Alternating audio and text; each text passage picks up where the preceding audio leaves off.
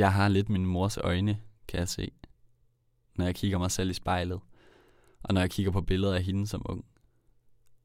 Når vi smiler, så kniber vi dem helt sammen, og man kan næsten ikke se, at de er åbne. Til gengæld har vi begge to et stort smil. Man kan se, at hun er glad, når hun står ved siden af hendes øh, gamle veninde fra da hun var ung. Jeg tror, de er i Paris og ude og opleve verden lidt. Nogle af de ting, jeg også gerne vil i dag. Og nogle af de ting, jeg drømmer om, tror jeg også, hun drømte om. Men jeg ved det ikke. Sådan her. Er du klar? Klar? Ej. Det skulle jeg ikke gøre. Foran mig har jeg en video fra, jeg var en 3-4 år, hvor vi står hjemme i stuen, og min mor er ved at lære mig at bruge en jojo.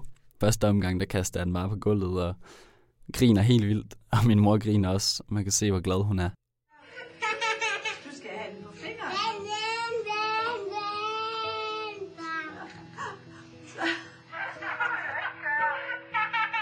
På det her tidspunkt er hun virkelig min mor.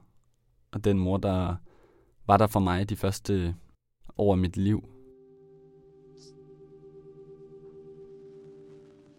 Foran mig, der har jeg nogle billeder af min mor fra min 15 års fødselsdag.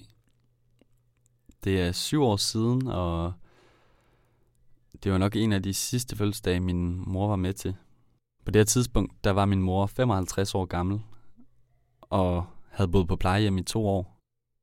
Hun kunne stadig huske, hvem jeg var. At jeg var hendes søn, og jeg hed Markus. Men hun kunne ikke nødvendigvis huske, hvad vi havde lavet sammen eller snakket om for fem minutter siden. Godt tre år senere er min mor væk. Jeg er 18 år og går i 2G. Hun sidder stadigvæk på plejehjemmet, men kan ingenting. Hej, det er bare mig. Jeg ser en video af min mor og jeg, hvor jeg er nede og besøger hende på plejehjemmet må jeg vil også bare lige, ja, komme for at sige hej og se, at du havde det godt.